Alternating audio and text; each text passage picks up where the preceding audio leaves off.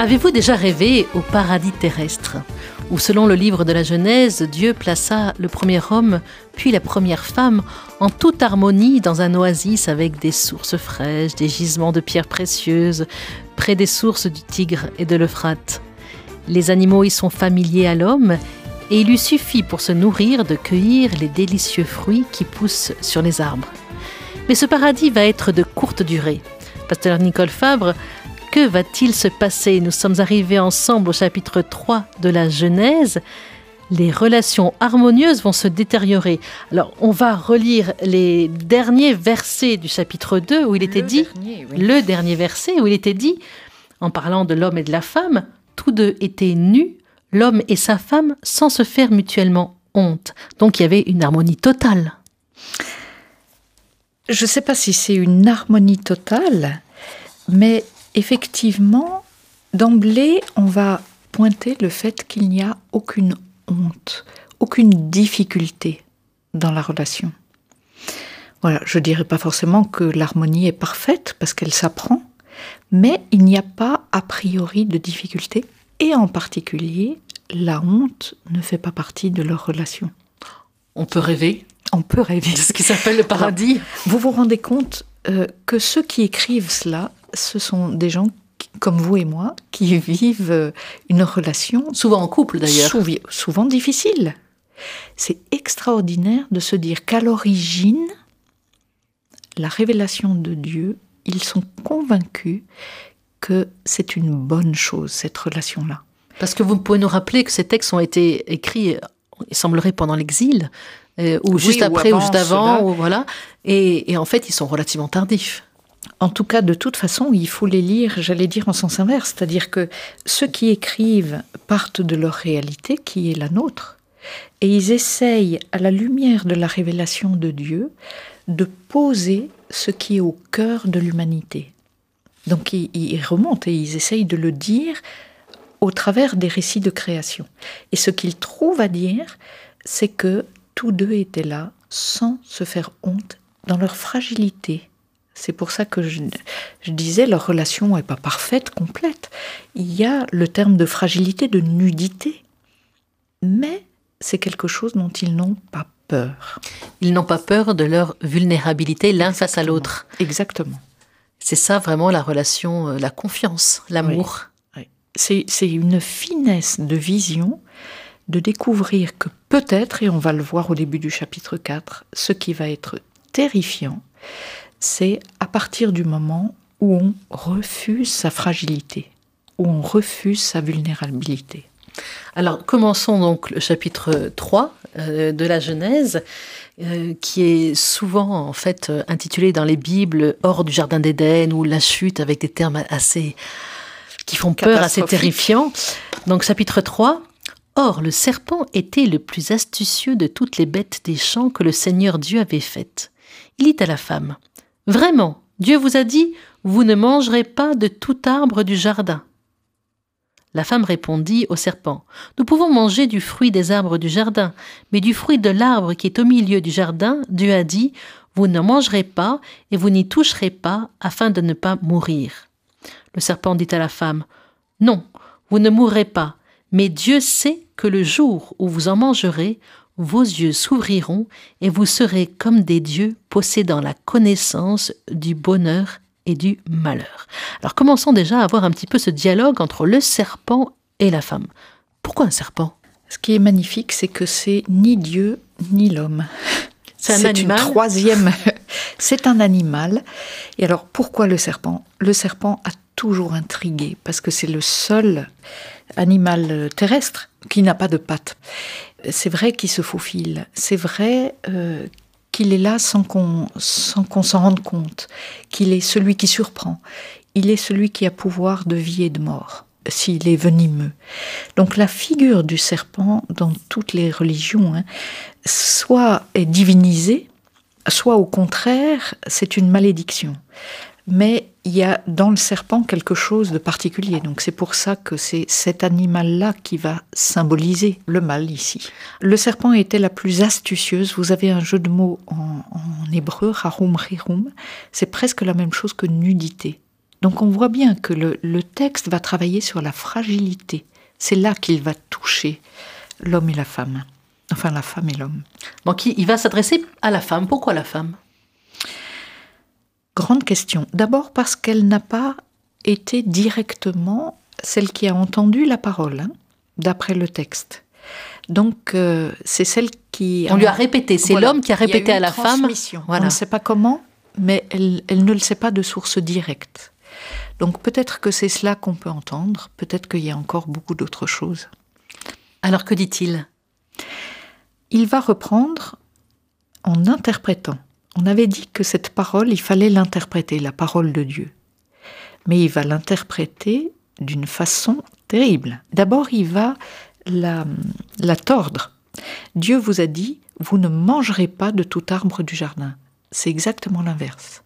Dieu a commencé par dire, vous mangerez de tout arbre De du jardin tous, sauf. sauf. Et donc lui va dire exactement l'inverse. Vous ne mangerez pas de tout arbre du jardin. Il commence comme si Dieu avait immédiatement dit ne pas, alors que Dieu au contraire a dit tout, sauf. Et souvent, le mensonge, c'est ça. Le mensonge, c'est c'est de de pas dire toute la vérité. On dit pas des choses qui sont Ou complètement fausses souvent, mais on la peu. déforme un tout petit peu. Mhm. Et la femme va rectifier. Nous pouvons manger du fruit des arbres du jardin, donc là elle rectifie très bien, mais du fruit de l'arbre qui est au milieu du jardin, Dieu a dit vous n'en mangerez pas et vous n'y toucherez pas afin de ne pas mourir. Pof Enfin, excusez-moi. Première erreur. Le texte a dit que celui qui était l'arbre qui était au milieu du jardin, c'était l'arbre de la vie. Or, très curieusement, la femme va mettre l'arbre de la connaissance du bonheur et du malheur au centre, à la place de la vie. Si vous me permettez, c'est un tout petit détail du texte. Mais pour nous aujourd'hui, c'est quelque chose d'immense.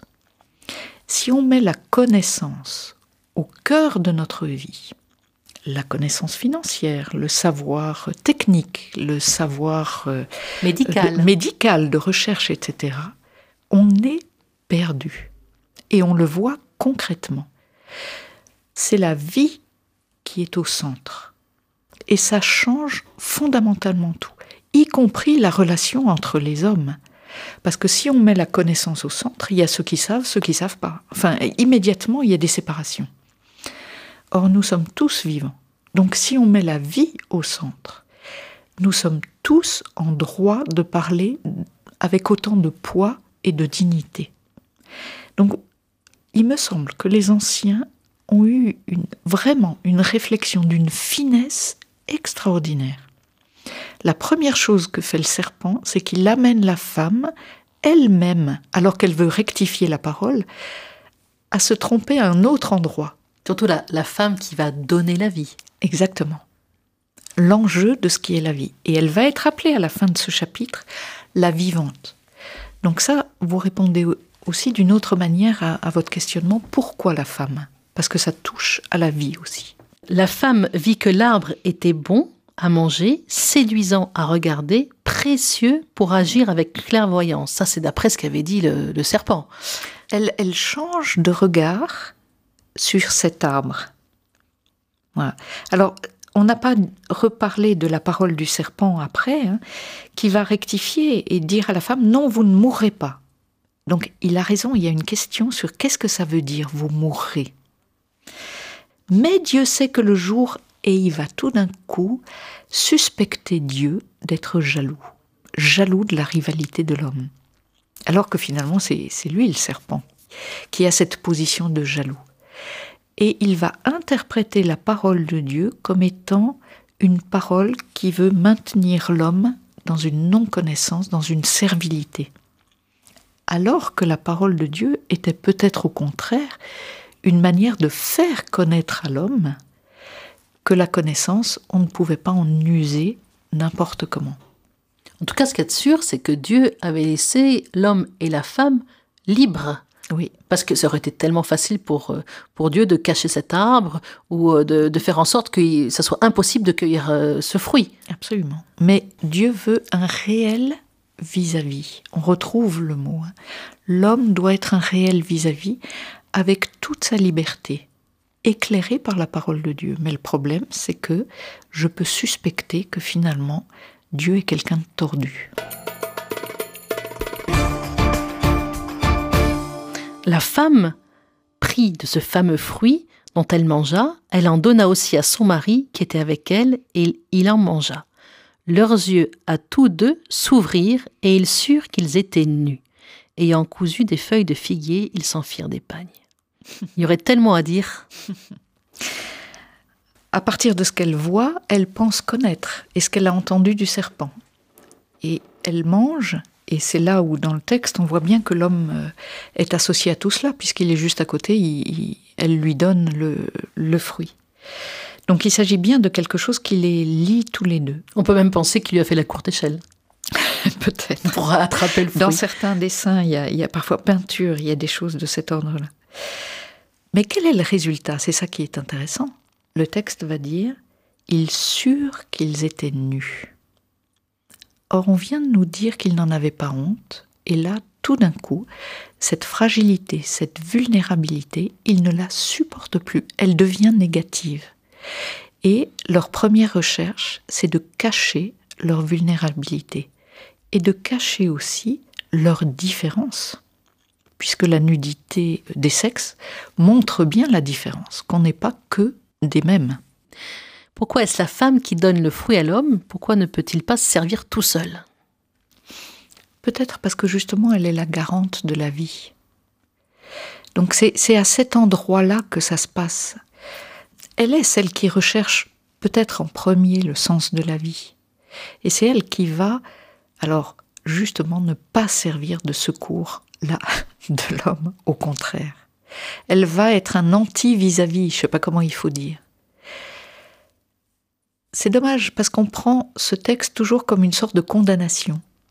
Mais c'est pour dire, attendez, tout s'apprend. Et dans ce texte de la Genèse de 2, on voit bien dans, Genèse 2 que rien n'est acquis dans la création. On est au début d'un apprentissage. La femme a à apprendre à être un véritable vis-à-vis.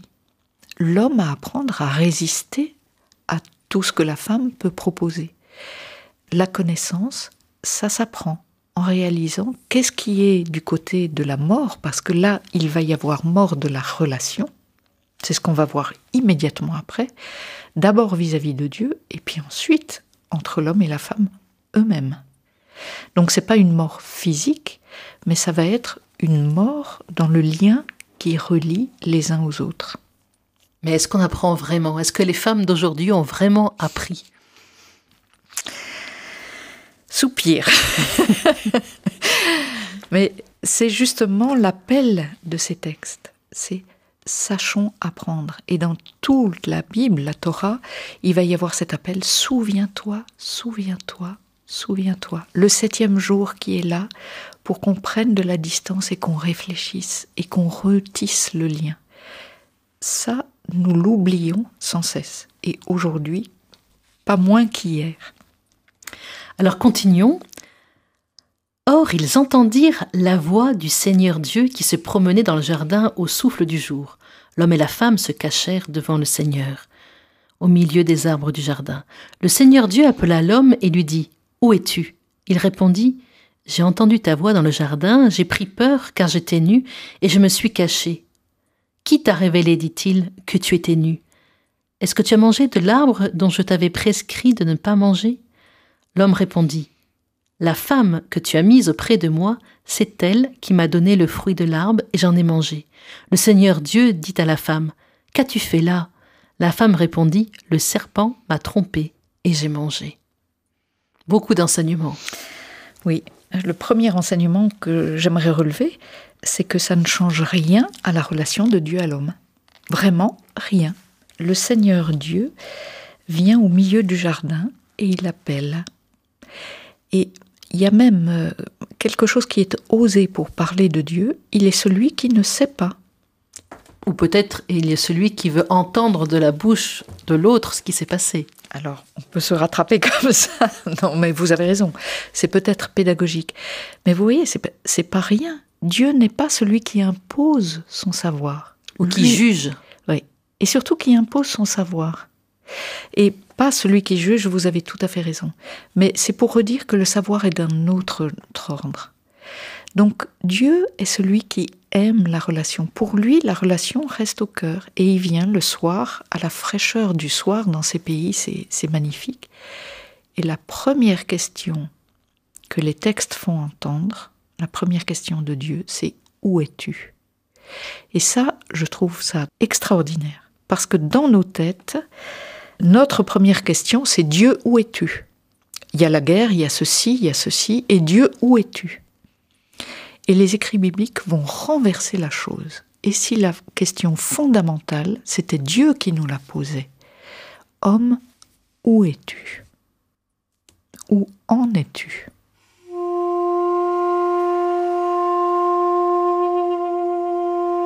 La Bible, des histoires pleines d'humanité et de sainteté. Homme, où en es-tu? Alors l'homme va, va répondre, bien sûr, tout de suite. Euh, en fait, c'est la femme que tu as mise qui m'a donné du fruit, et la femme va dire c'est le serpent. Voilà. Donc, ils vont se cacher. Ils s'étaient déjà cachés une première fois pour de vrai, comme qui dirait dans le texte. Entre eux? Mais là, ils vont se cacher dans la parole. C'est-à-dire, euh, au lieu de répondre et de dire oui, j'ai mangé, la question est claire hein, de Dieu. Donc l'homme aurait pu assumer et répondre. Il va se cacher au travers de la parole et accuser la femme. Se disculper. Se disculper. Donc ce processus de se cacher parce que la nudité fait peur. Donc c'est vraiment cette question de la fragilité, de la vulnérabilité qui est en cause, que l'homme ne supporte pas et du coup, l'accusation vient être le mode pour se préserver, préserver cette vulnérabilité, cette fragilité. Alors comment va réagir Dieu? Là aussi, on peut l'entendre de deux manières. Soit il se fâche et puis il vient donner des sanctions. Soit il vient éclairer ce que cela va signifier dans l'avenir pour la relation de l'homme et de la femme, la relation de l'homme avec son travail et en premier lieu la relation du serpent et de la génération qui naîtra de la femme. C'est-à-dire ce conflit entre le mal, la mort, disons-le carrément, et les hommes, la génération humaine. Voilà.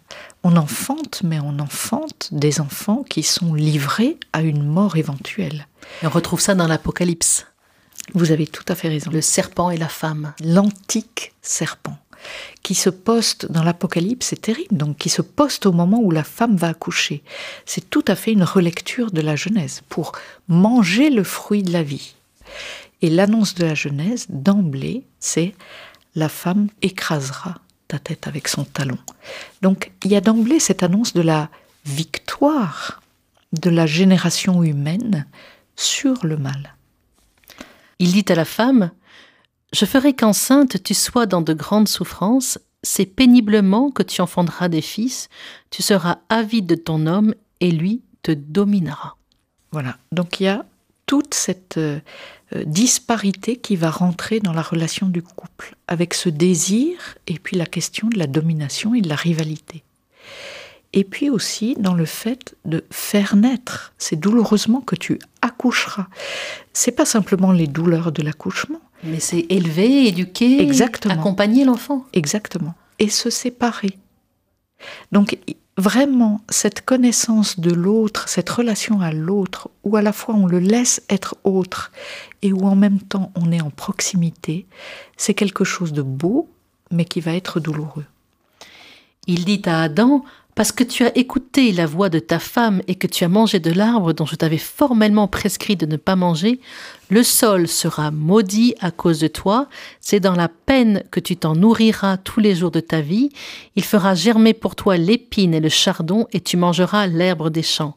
À la sueur de ton visage tu mangeras du pain jusqu'à ce que tu retournes au sol, car c'est de lui que tu as été pris, oui, tu es poussière, et à la poussière tu retourneras.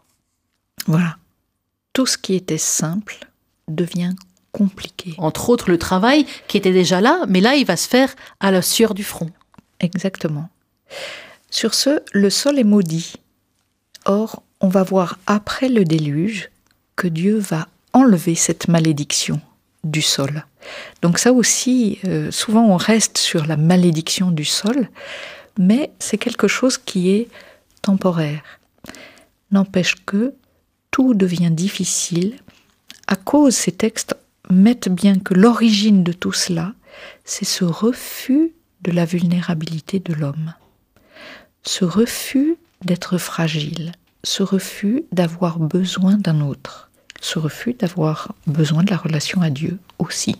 Est-ce ça que certains ont appelé le péché originel parce que ce terme n'est absolument pas dans la Bible? Non, il n'y a même pas le mot de péché. On le verra apparaître au chapitre euh, suivant. Donc il n'y a pas cette sorte de jugement sur ce qui est en train de se passer. Mais c'est vrai que c'est là que les, sages bibliques ont repéré qu'il y avait quelque chose qui vient fausser. Fausser, plus qu'une cassure. Et que c'est très difficile de retrouver quelque chose de clair, de beau, de bon. Une déviance alors plutôt. Exactement. Et puis, ce chapitre va être conclu, il va être écrit L'homme appela sa femme du nom d'Ève, c'est-à-dire la vivante, car c'est elle qui a été la mère de tout vivant. Le Seigneur Dieu fit pour Adam et sa femme des tuniques de peau dont il les revêtit. Le Seigneur Dieu dit Voici que l'homme est devenu comme l'un de nous par la connaissance du bonheur et du malheur, maintenant qu'il ne tente pas la main pour prendre aussi de l'arbre de vie, en manger et vivre à jamais. Ah, du coup, le rapport à la vie devient lui aussi dangereux. Parce que si on a le même rapport à la vie, de le capter, de la capter, ça ne va plus. Et du coup, le Seigneur Dieu l'expulsa du Jardin d'Éden pour cultiver le sol d'où il avait été pris. Ayant chassé l'homme, il posta des chérubins à l'orient du Jardin d'Éden avec la flamme de l'épée foudroyante pour garder, ce que l'homme n'a pas pu faire, c'est les chérubins qui le font, pour garder quoi? L'arbre de vie? Non, pour garder le chemin de l'arbre de vie. On peut aller à l'arbre de vie, mais on n'y va pas n'importe comment. Et donc, maintenant, il y a quelque chose qui est là pour nous garder de phagocyter la vie, enfin de, de, la, de la manger. Je ne sais pas comment dire. La vie, c'est quelque chose qui est à respecter profondément. On y entre là aussi avec soin, avec délicatesse. C'est tout un chemin. Merci beaucoup, pasteur Nicole Fabre, pour votre commentaire amoureux des Écritures.